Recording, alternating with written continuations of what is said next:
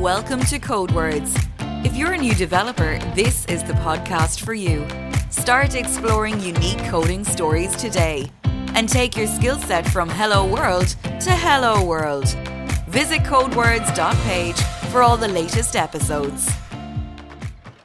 Hi, I hope I find you well. It's me, Rob, and welcome back to another episode of Code Words. My ambition is to go from code newbie to front end web developer while exploring unique coding stories from people all over the world. My guest on the program today is a software developer, a free code camp tutor, and a YouTuber with a passion for helping you learn to code by building JavaScript games. It's Ania Kubów. Ania, how are you doing?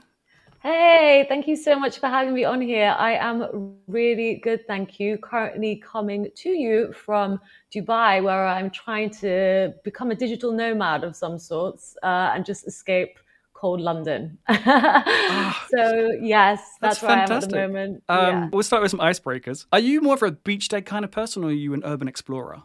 So I would definitely say I have to be a beach day sort of person, but it depends what day you get me on. Recently, I've definitely been a beach person purely because, again, I think I just wanted to escape the cold weather.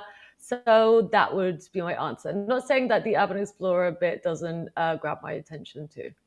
That was kind of a loaded question. I saw your post uh, the other day. Uh, I think it was. You posted a picture of the beach, and it was like, yeah, I want to be there, but no, I'm in cold England at the moment. The dark nights are really here now. They're here. So, uh, oh, really? so, the next question: tea or coffee? So, I would have to say tea. I'm trying to cut out the decaf just purely because I know me. And if I drink too much caffeine, I'm literally awake till like 2 a.m. And then, you know, no one wants that, right? No one wants to stay up till 2 a.m. and then wake up late and then just feel the, the whole morning's gone. So I'm trying to drink way more decaffeinated things. And that includes chamomile tea. Oh, nice, nice. Yeah. Uh, I like a, an array of teas. Um, What's your favorite tea? My favorite tea is probably a green tea. It's quite boring, but I like a green tea or a peppermint oh, yeah, tea. tea. Peppermint tea. Peppermint, peppermint over green, actually. Yeah, I like sure. how refreshing it is. Uh, oh, grey as well. Mm. If I'm if I'm feeling that in the afternoon, but you never know. If you could join a band, who would it be? Oh, like a uh, music musical band. band. Yeah. Oh God, I don't know. That's a hard one. Probably, actually, what is Red Hot Chili Peppers. Let's ah, go with that ah, one. Good shout. are you gonna? Do you see yourself on the drums, on bass, or anything, or are you going to be the lead vocalist? I mean, I'd like to be the lead vocalist purely because I can't sing at all. So if, and I've always wanted to. I'm always so jealous when people can get up there and sing and you know not sound like a cat's dying. So I would go with the lead vocalist. Ah, so you've heard my my demos, yeah. Uh, the next question. Uh, this is based on some of the games I've seen. I think I know the answer to this, but it's Mario or Sonic. Well, it'll have to be Mario. I actually would have said Mario anyway, not just because I actually made the game. I really didn't play that much Sonic. I know they sort of came out at the same time, but yeah, Mario. And now obviously Mario's just expanded. I was playing Mario Golf the other day. So that would be my choice. How about you? Oh, Mario all the way. I, uh, right. The first, the first uh, console I had, I'm going to show my age now. It was a Nintendo Entertainment System back in the day when there were right. no save points. like people don't know how lucky they are nowadays. Like if you died, you had to do the whole level all over again. The whole thing, exactly. Yeah. Uh, yeah, Mario for me all the way. Uh, I do like Mario Odyssey as well. That's really good. On oh, I don't think I've played that one. That's a good one. Um, yeah, Sonic wasn't really for me. If anything, it was a bit too fast. It's like slow down so I can see the scenery. yeah, um, talking of things to look at, can you describe your setup for us? What do you have on your desk? Okay, so at the moment, because I am doing the whole digital nomad thing, it's pretty bare, which has been okay. It, for, for filming stuff, it hasn't been so great, to be fair. I do miss my setup at home, which is, you know, double screens. I have some padding on the wall for extra. Um, God, I, I, don't even know the word where, where sound gets absorbed. Soundproofing, yeah, the, I got you. Soundproofing. That's, that's the least professional. You know the sound thing. Uh, yeah, sound absorption panels, and I've got lighting. I've got like three point lighting going on. So I do miss that. The end product is definitely something that is much better than what I'm doing now because currently I'm literally just sitting at a table with a laptop. So that's my setup. so are you in a cafe? Are you in an Airbnb or something? So I'm actually renting off a friend. I'm renting their flat. So I'm in the Airbnb flat at the moment. Oh, nice. Yeah. Um, So you've already answered this question, but um, I was going to say you're born in Poland, raised in the UAE, and you've lived in Singapore and London. And where do you go home at the moment? So I guess that's Dubai at the moment. To Dubai, I would always, I think, consider my home. I think purely because this is where I went to school and I grew up, as in from the ages of like one to 18. So for those reasons, I would say that this is my home. But I haven't lived here for so long now that it gets a bit confusing. Uh, yeah, well, there's a word for it as well. I think someone told me like third culture kids. It's where children grow up in a culture that isn't their parents. So yes, I completely forgot to mention the Polish part. I am 100% Polish. I did one of those DNA tests. Oh, did you? you? Know, 23andMe, thinking that the result was going to be something like, I don't know, so, something less something more interesting than 99.9% Polish. I've been meaning to that myself, yeah. but that's what it came out as. So uh, that's, I guess, what I am. But I've never lived there. I can speak it fluently. Oh wow! About yeah, so I can speak two languages. Um, my Arabic's not very good though, so that's a bit sad, unfortunately. How about you? Um, I am English, and yeah, that's it. I don't really, I haven't done the 23andMe thing yet. I've been meaning to, but this is a small island, so you never know what the results are going to come back with. Uh, Um, I'd like there to be something epic in there, like uh, yeah, something fun, yeah. you know. So you could be like, yeah, I'm a little bit this, and then start researching their the whatever the choices is, uh, heritage and stuff. Mm. Yeah, for sure. There's a stat on us uh, descending from Genghis Khan or something out there somewhere. I can't remember what it is, but it's something like that. We're all descended one. I don't know what it is. I'd have to look. Yeah, no, I remember hearing it. Yeah. So, uh, what's your background in tech, and where does your coding journey begin? So my coding journey began. I actually wasn't really aware of software development as a career choice. None of my friends really went down that route. So I went to university. I studied architecture, but I did that, and it's a seven-year course. I did three years, and I think I was just determined to finish it for some reason. But it just wasn't really what I signed up for. I didn't think it would be as subjective as it was. I thought it would be more like engineering because I was going to either do engineering or architecture, but I chose architecture and I really regret it. Uh, I think that sort of took me on a detour to where I am today. I think if I did engineering, I would have more likely been a software developer quicker. But I did the three years in architect, three years to get a bachelor's degree in architecture, and then quickly ditched it and went into becoming a financial broker. So worked in finance as a derivatives broker in Singapore and then moved to London. And it was actually then that I sort of discovered my love for software engineering. I started my own business, which was just a simple one on a website, sort of like the Wix and Weebly's that we see today. However, it was not as developed. It was definitely, it was just really bad. Like I made a website and it just didn't look how I wanted it to look. So then I started messing around the HTML and the CSS and I was like, what is this? This is so much fun. How do I learn more? How do I, you know, get to that next extra level? I started looking at JavaScript. And that was really it. That was when I decided I was really into this. And, you know, in my spare time would uh, just create little projects, and eventually quit my job to do a boot camp. And the rest is history. Ah, so did you learn HTML and CSS as a byproduct of learning JavaScript? Or did you go HTML, CSS, then JavaScript?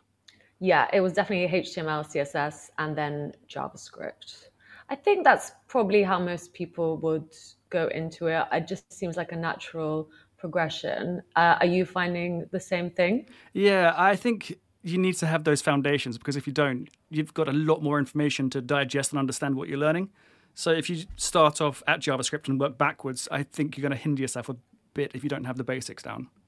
Yeah, 100%. I totally agree with you. So you mentioned the bootcamp. Um, how did that bootcamp experience shape the one you built on YouTube?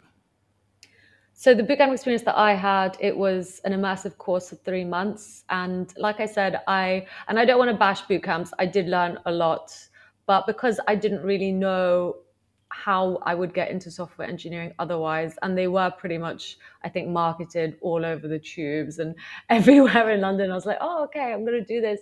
Um, for those of you who perhaps can't afford a bootcamp because they are expensive, there are so many alternatives online to actually physically going to one now. For example, I know I um, I work part time at Free Camp, so it might seem like I'm you know like I'm a bit biased, but I I just love their their their free courses that do they do on there about web development where they teach you the HTML, CSS, JavaScript, and then you can move on to learn things like React because that's exactly what I did in my bootcamp. Again, it was that those three React and then looking at Node.js, Express. We did a project using Python, a project using Django uh, databases. So that was the that was the progression there, and you can obviously replicate it. The one thing that I will say about boot camps I really enjoyed is, is you've got that camaraderie of, you know, we're all in it together, and if something's hard, you've always got someone to uh, ask like the instructor. Whereas online, obviously, that's a lot. I think that's a lot harder to do sometimes.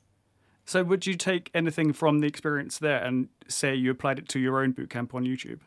Yeah, sorry, that was the original question. Uh, it's all right. uh, I would say yes. In my boot camp, uh, my 12 hour boot camp, instead of just teaching something, instead of being like, do this and do that, I really tried to get people to, you know, instead of just following along to a tutorial, think about what they're doing. So I do a lot of pauses where I'm like, okay, now how would you do this? which is maybe a little bit less common for tutorials on YouTube. I feel like some of them, and I'm guilty of it too, it's just like just follow along to my coding. Whereas I really try to make it interactive. I create little code pens for everyone for each section so people can refer to the little code pen. And when we're doing an exercise, they can try figure out themselves before I show them the answer. So that is something that I definitely took away from the bootcamp that I did and tried to incorporate in my YouTube tutorial. Well, I think that's a great way to approach it because it definitely works for me as a learner. And uh, you mentioned freeCodeCamp there. I mean, that's a great place to start, as you mentioned. They have so many resources. And if you look at someone like Danny Thompson, for example, he's that was where he started, and now he works for Google. So that's a, it's a great place to start if you have a passion for it. Yes, 100%. Uh, there's so many people. I think they have some testimonials on their site too, so you can go check it out. And you'll see so many familiar faces. They've really done an amazing job at creating a great course. If it, I don't know if it's called a, a course. Let's just call it a course. A great course uh, that a lot of people are definitely endorsing. So, when you decided to quit the rat race, uh, sorry, it was that alliteration was hard for me there. I don't know why. the um, rat race. Yeah, and focus on your YouTube uh, and focus on your YouTube channel. What went into making that decision, and did you have any concerns? That was actually a big moment in my life. At the time, I was working for Eurostar, and everyone knew that I was making the YouTube channel. They were really supportive. Um, the whole team were, and it just came to a point where I was just I guess to be blunt, financially making more money from the YouTube channel, uh, and I was like, I enjoyed it more. Don't, like, don't hate me, Eurostar. I loved Eurostar, but I was enjoying it more. I was enjoying making little projects by myself. Uh, so it just seemed like a natural step. But for ages, I was trying to do both, which was really bad. I definitely burnt out because I was, you know, working from 9 till 6 p.m. Monday to Friday at Eurostar, and then the evenings creating courses or making videos. And it was just not really sustainable. So I think when my one day when I just told my boss, I was like, look, I think I'm gonna just focus on the YouTube channel thing. He was like, I totally get it. Like you're killing it. Like please what you're doing is amazing. If you ever want to come back please come back and all that. So they were just they were just amazing about it which made the whole thing a lot easier and a lot less scary because i think quitting your job to do something which at the time wasn't i wasn't it wasn't super stable. I was just you know like oh i'm making money from this. This is great but i didn't really see it as a career now I do, now I've sort of forged it more into a career option, then yeah, it was 100% daunting. Well, the numbers don't lie. I mean, I've got them here. uh, correct me if I'm wrong, but in just over a year, you've amassed more than 150,000 subscribers with a combined number of nearly 5 million views on YouTube, which is an incredible achievement. So I actually set up a YouTube channel at the beginning of lockdown in England. So that's a lie. I started it maybe two months before, but I didn't really post anything. I think I posted one video. So when lockdown came around and I was put on furlough because, as I just mentioned, I was working for a company that did trains. So obviously there was nothing happening. uh, so yeah, that's when I started to post videos. I think every week. I try to do them every week, and since then, today I think I just reached 175,000. That's an incredible so, achievement. Congratulations. I mean, yes, it's definitely. I mean, I'm so so grateful to everyone that's been so super supportive. I couldn't have done it without the encouragement of people like yourself, and of course everyone else that we know on the Twitter community that we engage with. So yeah, it's been it's been incredible. I'm really I'm really grateful.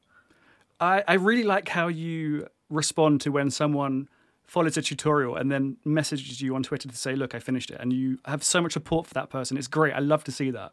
Oh, yeah, uh, thank you so much. I, I honestly am so happy whenever I, I, get tweets like that. So it's it's like it comes from it's genuine. I like people taking their own take on it as well. I mean, you give them a platform to start, and then they just go off and do their own thing with it. It's great. Yeah, I, I never really like to focus that much on the styling and CSS, just purely because I do think that's where someone's personality shines more. So giving someone the you know the bare bones of a project and being like, okay, no, you go style it, you know, add levels. That is something that I really um, I think is really important as well. I've completed Tic Tac Toe, a Pac Man, and the trivia app, and the twelve hour video, the bootcamp video. I'm still going through that. That's a long 12 hours to commit to in one bolt. So. but yeah, I do recommend it for for anyone who is thinking, ah, oh, where do I begin? That's a great place to begin. Go and watch Ania's 12 hour bootcamp. Not in one go, you don't have to do it in one go, but go and watch it because it's it breaks down all the concepts that you need to learn in a really easy and colorful way. I like the way you use colors to highlight things. That's another nice touch that I think people really like as well. I appreciate the shout out. It's become commonplace on Twitter to see people list an ideal pathway into tech. Uh, how would you map out your own learning if you could start again? If I could start again, uh, I think I've sort of touched on this. I would definitely say, you know, you don't have to go down the bootcamp route if you can't afford it. I would hate to see someone, you know, fork out loads of money if and then really struggle because there are other alternatives. Bootcamps, I like I said, do make it easier, but it's not your only option. So I would stress that to anyone starting. The second thing I would say is J- JavaScript. No matter what anyone says, the first time you see it is probably going to be really daunting and difficult. I may have I think, cried a few times. Yeah, I think there's there's a bad habit sometimes of people who have already learned JavaScript to be like, oh yeah, it's easy. Don't worry, it'll be fine. It's it's not. Like I was like, what is this? This is not what I expected it to be. I thought it would be like maths, or I thought this, and it was just not. It was like learning a completely different language. Like that's what I always compare it to. Like learning a language, like learning how to speak another language, right? Because you just have to train your brain to think a little bit differently. But once you do get it, it is like riding a bike, and then you'll just sort of improve on your knowledge in that area. And I promise everyone will get there at some point, but it is difficult. So that's what I would tell people.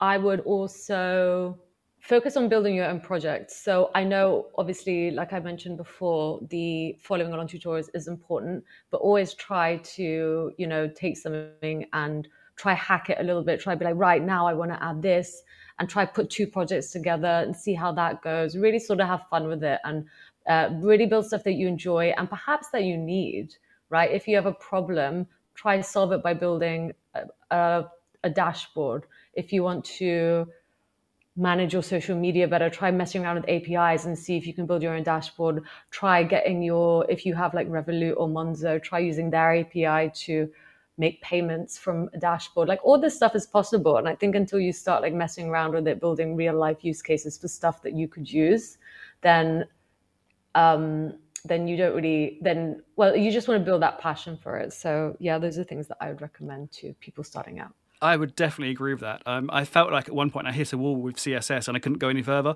But then I started doing repetition in JavaScript, and now I can have an idea of what I want my functions to be and then make them happen, and it works. So, most of the time, it works.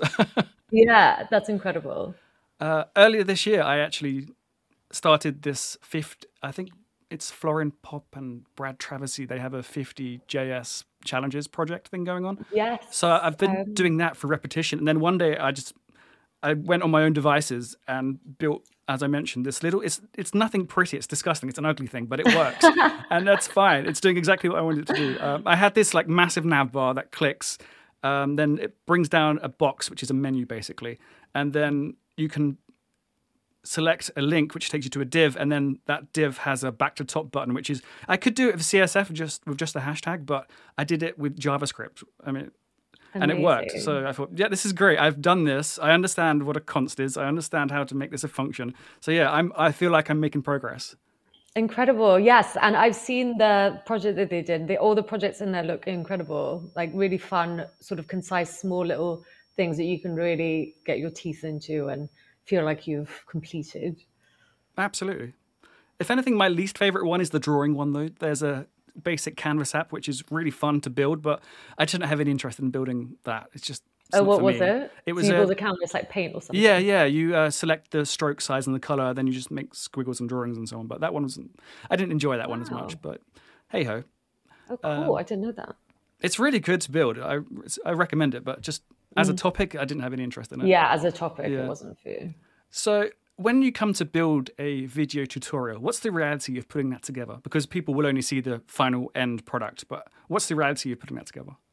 Yes, so this is a topic uh, question I actually get asked quite a lot. So, and I think a lot of people are genuinely interested because I encourage everyone to create content. By the way, I think it makes it so important to learning as well. So even if it's just writing blogs or creating podcasts, by talking about something, by talking about software development, because as a developer, unless you're doing this, you hardly talk about code. You can do the coding and you perhaps listen to tutorials on coding, but unless you start talking about coding in a technical way, then you know you sort of lose that learning like you, you lose the ability to explain something to someone else because by explaining to someone explaining something to someone else, you're actually sort of reinforcing what you know as well.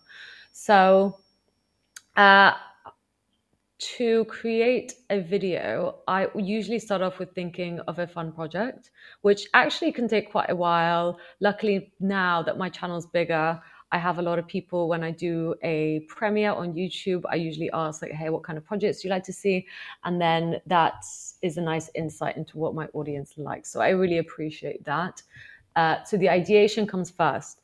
Second, I decide if I'm going to build it in JavaScript or React. Usually that depends on the project. And then I get to building. Before I build, I used to plan more, I think. I used to be like, right, I'm going to do this first, and then this, and then this. I think a good thing, it's a good habit to get into breaking down things into little tasks because that's how it works when you start working at a company obviously you at a company you have like a massive app that you're working on and you break things off into little tasks and then each developer does a little tasks and it all comes together right? So i think that's a good habit to get into um, with anything. And then once you have a clear plan and sort of the tasks that you want to complete in order to build your project you start building. Now as i said i don't do that so much anymore. I think i just sort of get into building. And then once i finish my project i usually you know look it over just to make sure I haven't made any silly mistakes. And then I get to filming it. Now, the filming actually takes the least amount of time. It's the editing that takes the oh, longest. Yeah. the editing takes the longest. And I don't know why. I'm always like, why is it taking me so long to edit this video? But I think I, I'm just a sucker for making it as perfect as possible in terms of like transitions and all this and just making sure that it flows quite nicely. Um, so I would say like even like a half an hour video can take me like four hours to edit, which is which is crazy, right? You're like how, yeah. but somehow it just does. What's the most common request? I always struggle with this word. Request. I don't know why. I can't get my tongue around it. Request. uh, what's the most commonly requested game that you build that you haven't done yet? Oh, tanks, which I do remember. I, like, I have a vague memory of being tanks or Bomberman. I think they're oh. quite similar. They're sort of like grid-based games from what I remember. So those two.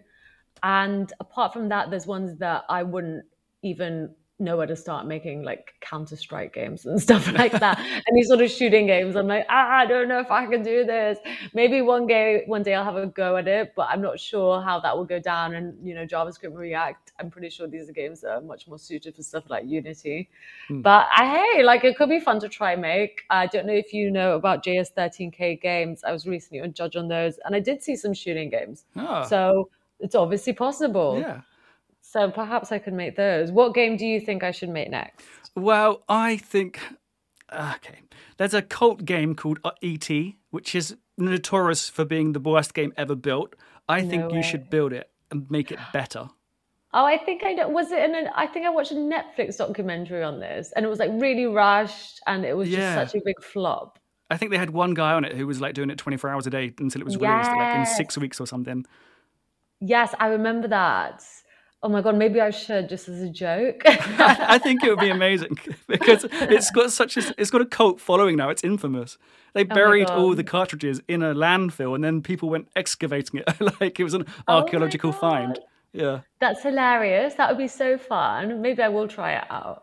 I I'll mean- to see. it's it's. I think I could do that. Um, do you have any plans to build any 3D games?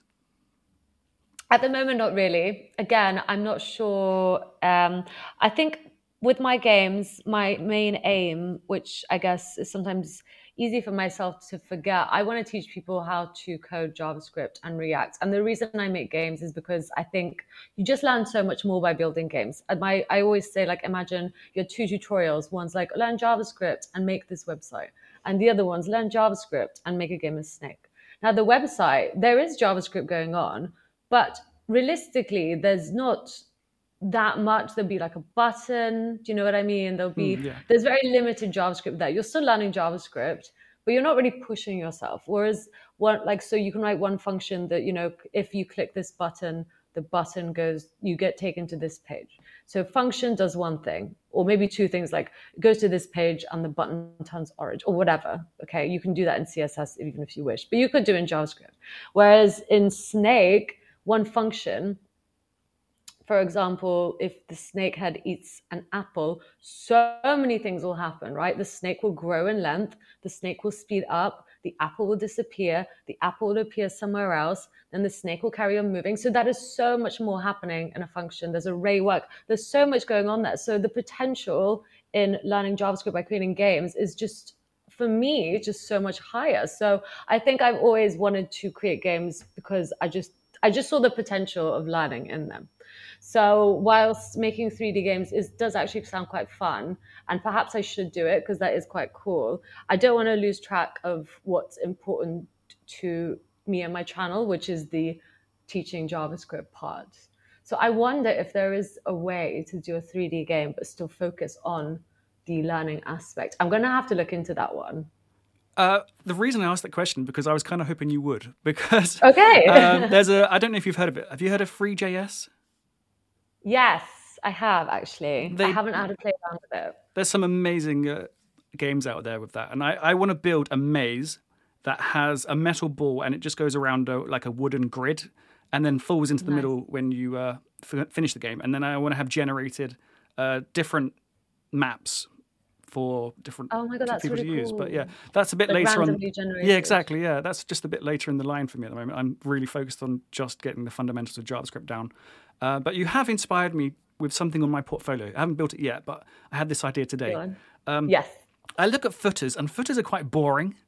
Mm-hmm. Normally, they just house like links and so on. But I want to put a button in there, like a Mario One Up coin button or something like that, where you have a little 8 bit me that runs across the screen, collects a few coins, then you hit the button, and then the button takes you back to the top.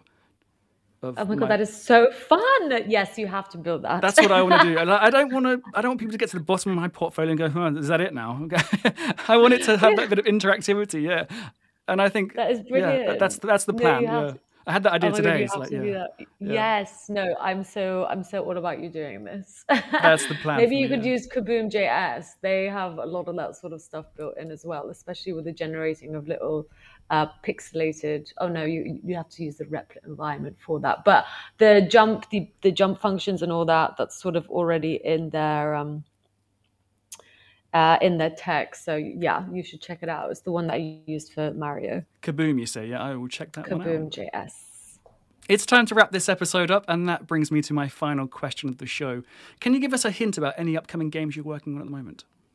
So currently, I'm actually working on a word association game, which is quite a cool game because it utilizes an API. I've been doing quite a lot of API work recently, and we build the game in React. And then also, as a part two, I show you how to store your variables secretly and build out a node JS and Express backend for that. So it's a two-parter, which I'm really excited about. And then perhaps later on, I'm going to go back to do some JavaScript games. Again, I'm going to have to need some inspiration. So yes, if you think of any games, anyone out there listening, uh, please do come on my channel the next time I'm doing a premiere and just drop it in and let me know. That's amazing. Thank you so much, Ania. You can find out more by clicking on the links in the description. Thank you for so much for taking the time to speak with me. It's been an absolute pleasure. Thank you so much for having me. It's been an absolute honor. That's going to do it for this time. See you again next week for more code words. If you enjoyed this episode, please subscribe, rate, and review. For the latest podcast updates, follow Rob J. Robbie on Twitter and Instagram. And we'll see you next time for more code words.